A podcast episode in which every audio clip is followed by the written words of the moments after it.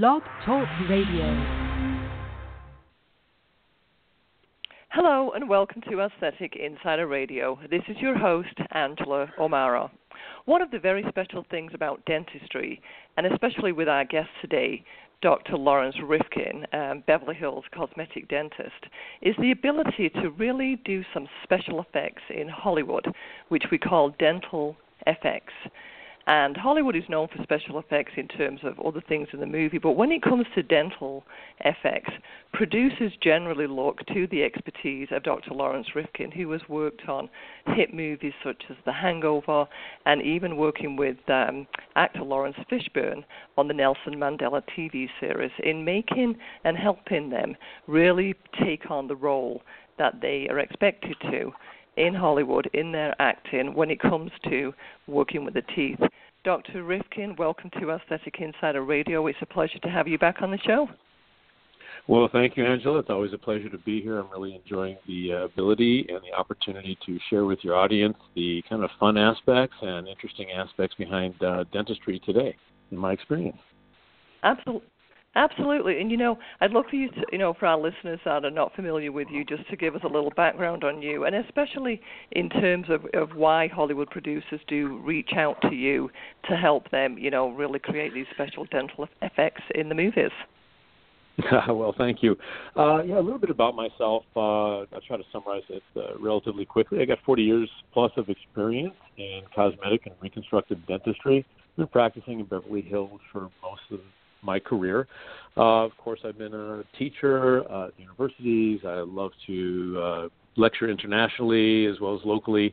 You know, to me, teaching is also learning, and I've also been able to publish and be creative and innovative in my years of experience.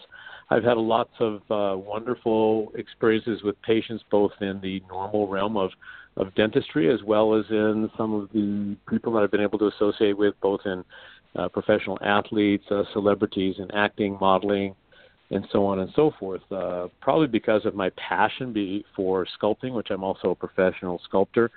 I've been able to apply artistic principles that I learned while I was in college, well before I was a dentist, and apply that to my cosmetic dentistry, and even, as we're going to be talking about today a little bit, the special effects aspect of Hollywood to complete the character of an actor, by not only them having their makeup and wardrobe affected by that, but also, of course, their teeth. So I've been fortunate. I kind of got into it because of some of my patients who were actors, celebrities, and they asked me if I could perform certain effects on them. And I said, sure, let's give it a try. So I really enjoyed that process, too. This should be a real fun topic today. Awesome. Well, how does dental FX work when it comes to Hollywood movies? Are they regular patients that come in, and then they have the need in the show, or just the producers, you know, say, you know, this is what we want to do in this particular movie, and how can you help us? How does that work? Well, you know, it's come from both directions. It's come from the actual actor themselves who had letting me know about their role that's coming up in an upcoming movie, or some of the producers that are my patients and say, you know, we've got this movie coming up, we want to produce this character. You know, a couple of examples, you kind of mentioned that right away, was Laurence Fishburne and a couple of roles that he had done for trying to portray Nelson Mandela, and also one of the great characters and people in our world, Thurgood Marshall, Supreme Court Justice, first black Supreme Court Justice, other roles like in The Hangover. So it usually comes from the actor who has an idea, and they say, you know, my teeth don't look like this character. Can we make them look like that? So it comes in from both directions.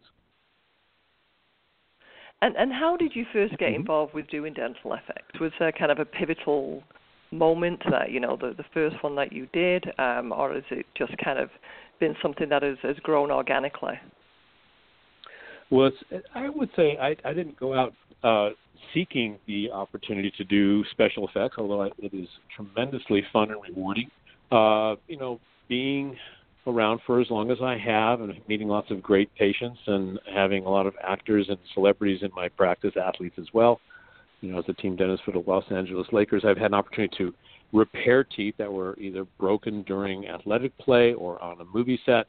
And so some of the actors had repaired teeth or had me repair their teeth. And I had the opportunity to go down to probably the movie set to do an emergency repair of a tooth for an actress that was on, I don't know if you remember the movie Grumpy Old Men. That was a fun aspect, opportunity for me to go down and repair that. Funny backstory of that, if you don't mind me sharing that, is at that time when I was trying to get on the movie set, you know, I'm not an actor, but in those days, it's about probably 30 years ago, I looked a lot like Chuck Norris, and they thought I was Chuck Norris, and they thought I was joking when I said, no, I'm a dentist going on set to repair someone's teeth. And I thought that was kind of hilarious. And, you know, and I did know actually Chuck Norris earlier in my life when I took karate for many years from him before he was an actor.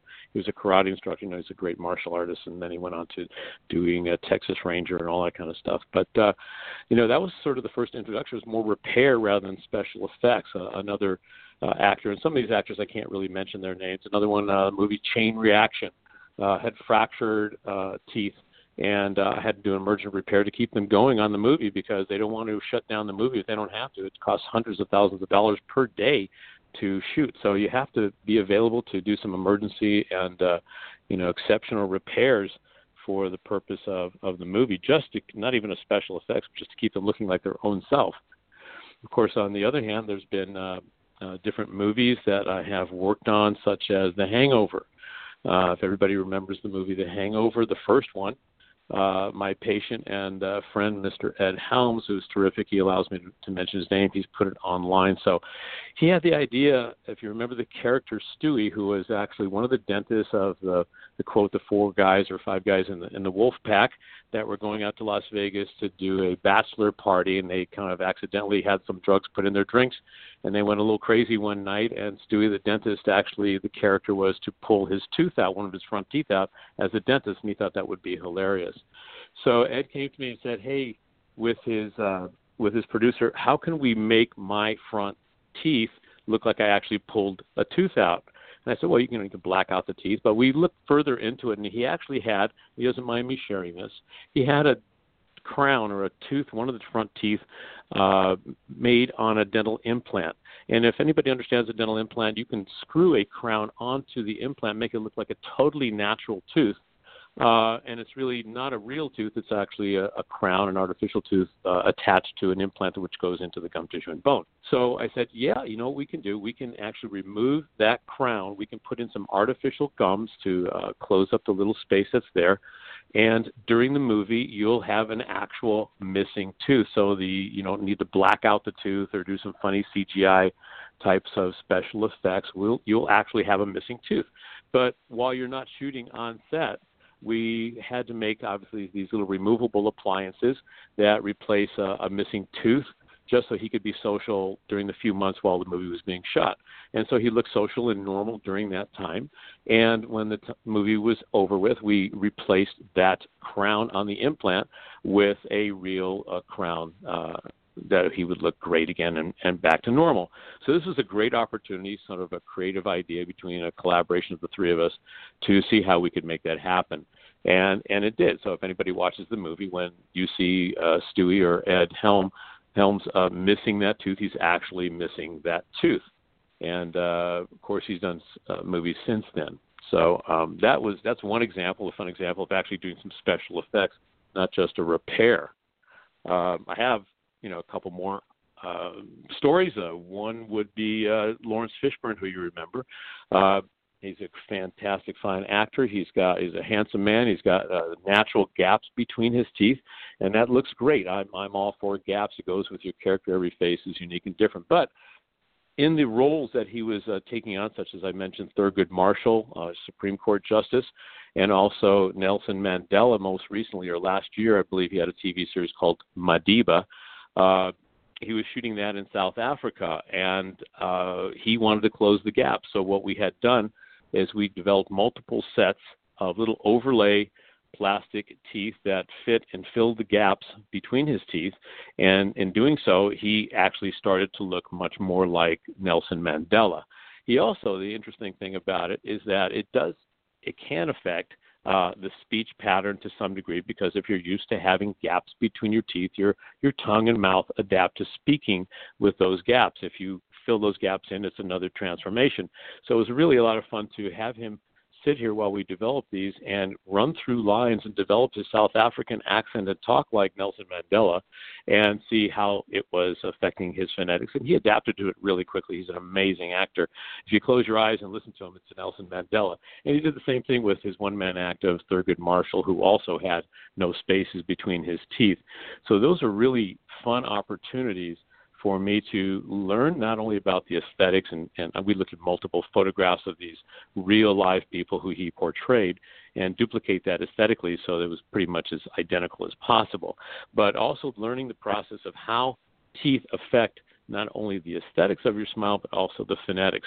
You know, I've had many singers come into my practice over the years, and we have to be extremely careful how we do smile makeovers or fix a few teeth, because that can affect their pitch and the way they speak. You know, I've had singers that was in Phantom of the Opera. I really can't mention the names again.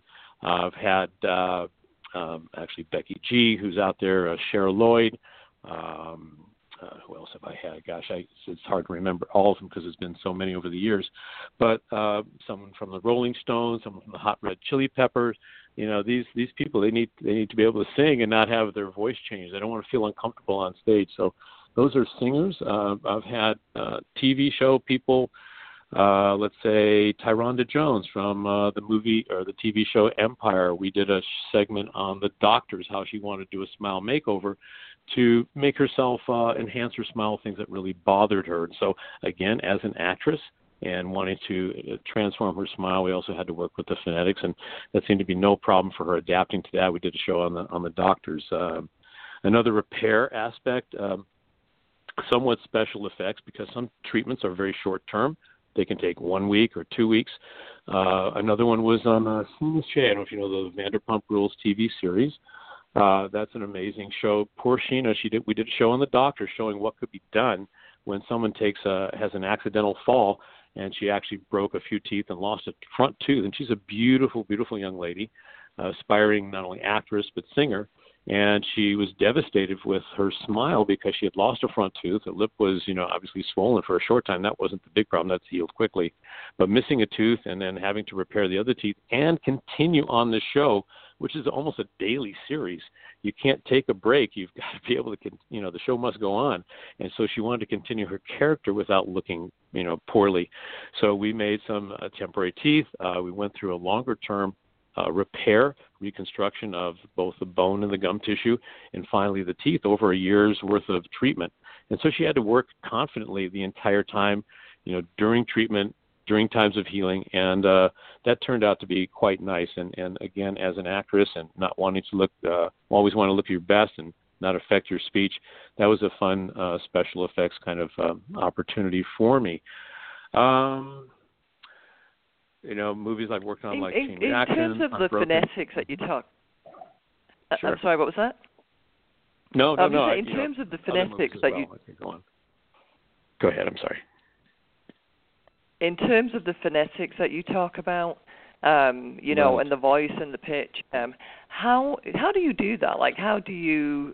because obviously, like you said, the tongue is rolling against the back of the teeth, Is that something in the case of Laurence Fishburne where he needs to learn to adapt his method of speech, or is it something in how you do the special effects so that it's an easy transition for him? Well, it's a combination. That's a really great question. You know, actors learn accents, so they need to have a very highly educated tongue and palate to be able to enunciate words differently with different accents, even with their own natural teeth. When you add in the changes anatomically of the teeth length or thickness, it affects the space for the tongue and how you enunciate, let's say, F sounds or S sounds. We call this sibilance or fricatives. You say the word 55 or 66. The tongue is affected by the shape and length and position of your front teeth for the most part. And so we have to work with the temporary teeth when we design that to start to shape and control the contour and forms to make it the most comfortable transition for their tongue to adapt to that new shape. And this is a process that's kind of a, I don't want to say trial and error, but we just continuously refine shapes of teeth so that they're in a very natural form, and the actor or person can readapt to that shape. So that's a temporary crowns is a huge part of our practice, both for the person that's non-acting, but when we do a smile makeover, it can also affect someone's speech to some small degree. And we all adapt to that because over our lifetime, our teeth do change, they grow, they change position, and we can adapt to that. But when we do it rapidly, like in a smile makeover or a special effects situation, we have to work with the person, the patient, and make sure that our contours are suitable for them. So that's one of the methods and of refining what we design. It's a design aspect and working through it. Now, is there any overlap in terms of dental FX and special things you might build for a patient with a particular dental issue outside of Hollywood? Outside of movies, I should say. Yeah. Well, again, to kind of re-summarize, whether it's one tooth that needs to be identically duplicated to the prior tooth. We work very hard as artisans and in dentistry to work with my team to shape a tooth and color the tooth and make sure that it looks undetectable, looks like a natural tooth. So from simple to very complex reconstructions, the process is a creative process. If it's a smile makeover, then you've heard on my prior shows that I really look at the entire face. Smile is a very important aspect of the face. It's a communication center, but it also should look natural and personalized to that individual patient. So again, the process of design, starting with photographs, computer imaging, models, three-dimensional models, digital models, creating wax sculptures of the new teeth that would be appropriate for that particular patient and the shape relative to their lips and face. That's all part of the normal design process. The Hollywood experience with being very particular, and as I always am anyway, but also understanding the impact on speech. That's all part of the design. It's not just about looks. It's health, it's function, it's chewing, it's speaking, and it's personalizing those teeth to make it look like that patient grew up with beautiful teeth genetically. And again, they do relate to one another because all experiences are additive. And my experience being challenged to do these repairs in short-term and long-term, create new characters that have to be able to function and speak, has always helped me in my everyday practice with my patients who are, just as important to me as any celebrity. So there is a great crossover into those learning experiences. No, what about in terms of like for people in the modeling industry? I understand, of course, as a model on there's a lot of lighting, whether it's bright lights, dimming lights, and shadowing that light to cause. Now, I do know in the kind of plastic surgery realm, under-eye shadowing and other kind of, deficits might be made more obvious when the lights are on. Is there ever an instance in dentistry where perhaps shadowing from lighting might make somebody with a perfect smile look like they have an imperfect smile, and that's something you have to fix or can fix, is that not an issue? No, that's a really great question. I have a lot of different cases and experiences, and you bring up one that I almost forgot. A patient came to me, and she had a beautiful smile, beautiful young lady actress, and her teeth weren't really bad. In real life, with normal lighting, her teeth are slightly crowded, slightly overlapped, but not bad enough to really say, hey, you need a whole smile makeover. On the other hand, when she's acting every day with harsh studio side lighting, and this is true for many of the models that I've worked on, it tends to create shadows in studio lighting that are not really there in normal ambient lighting, normal daylight inside the house or office or a building. It's not as harsh as it is in the studio. So with the harsh studio side lighting, with overlapping teeth, it can create a shadow on the tooth that's overlapping the adjacent one. And so there are different methods of correcting this. Oftentimes, it's simply a minor orthodontic movement, just simply moving a few teeth and getting them more straight and aligned eliminates that overlap. And I've done many cases like that where some minor orthodontics I perform myself, different types of treatments, removable appliances. It could be Invisalign-type appliances or standard, orthodontic historic appliances, but they come in and out. And over a short period of time, sometimes in as little as 6 to 12 weeks, we can eliminate minor crowding and eliminate that shadowing effect. Other methods can be some direct bonding of filling in a tooth that might be a bit small and tucked back behind another tooth, or with porcelain veneers. Sometimes just one veneer, or it could be more than that. It depends on the effect that we want to achieve. But it can eliminate, as you beautifully identified, the difficulty sometimes with models and actors that are under this harsh studio lighting that creates the shadows. Lateral lighting, things that are not straight on that would overfill with light the patient's face in the scene or the set, might not work well with their teeth if they're overlapped. So yeah, that's a really good example of how special effects and understanding studio lighting can affect the teeth and how the person looks. Now, let me ask you: do you feel, since because you were talking about your length of time that you've actually been doing dental FX, and all the way back to, many, many years ago, before The Hangover and before these big kind of Nelson Mandela TV series, things that we know more recently. Right. Would you say that your kind of work in the Hollywood special effects industry, from some time back, has had any kind of an impact on you with your kind of, non-Hollywood actors, non-Hollywood patients, over the years?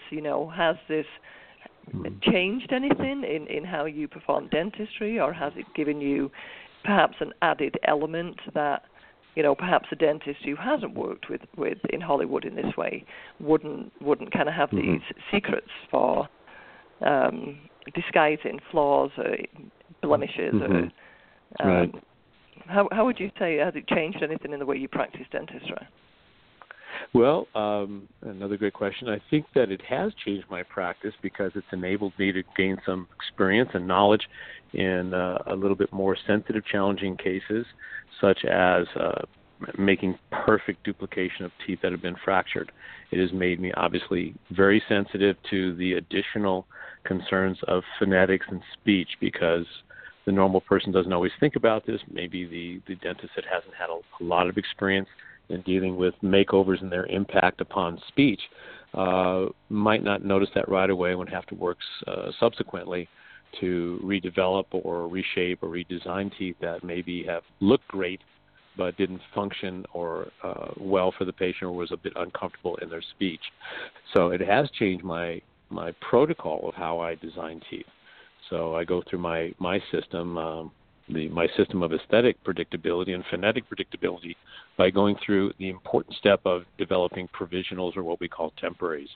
So with every patient, we go through the same protocol, because I like predictability. I like patients to have the least amount of change and difficulty that's unfamiliar to them. And so with our temporaries, we can design before we commit to the final ceramic restorations in a very short time the proper shape. And this has impacted my protocol for predictability and keeping patients comfortable and happy throughout the entire, even short-term process of correcting their teeth or correcting their smiles.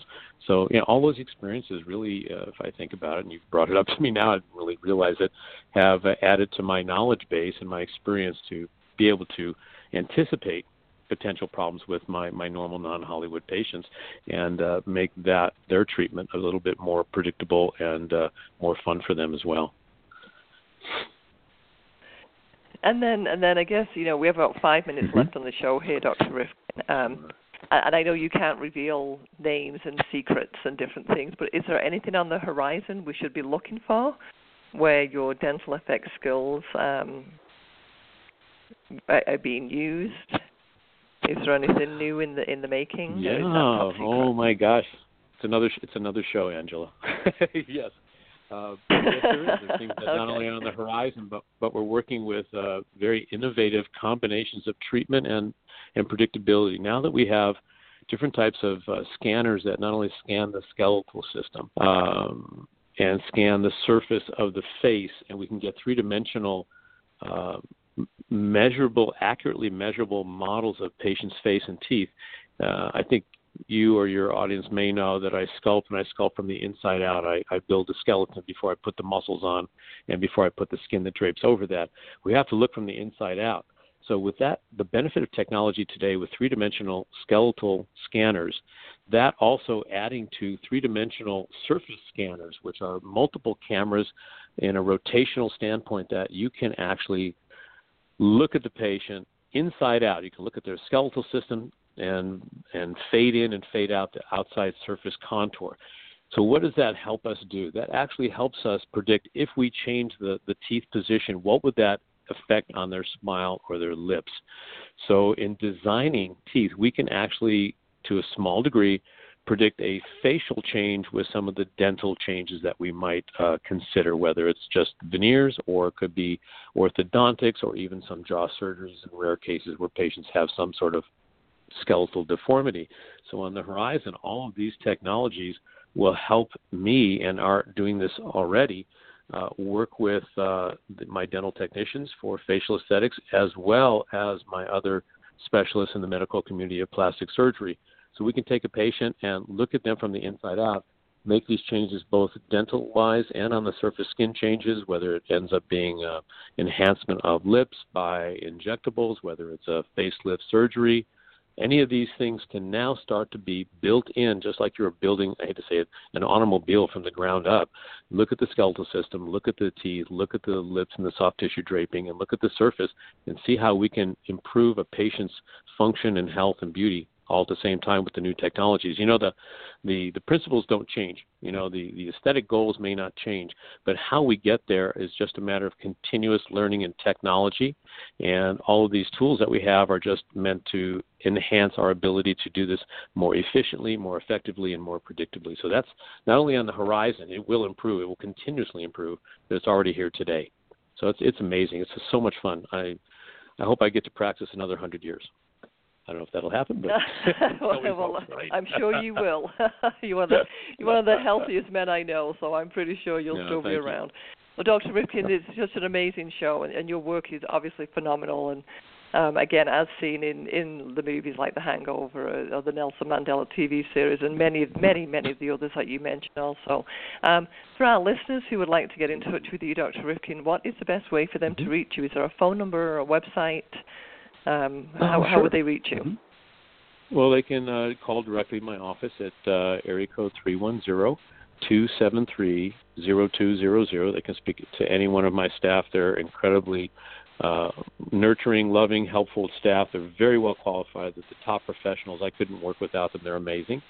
My website is everything starts with www, as everyone knows. It's drlaurencerifkin.com. So Dr. Laurence Rifkin is DrLaurenceriff, like Frank, KIN.com. And there's also my other website called Suite1200.com. It's SUITE1200.com.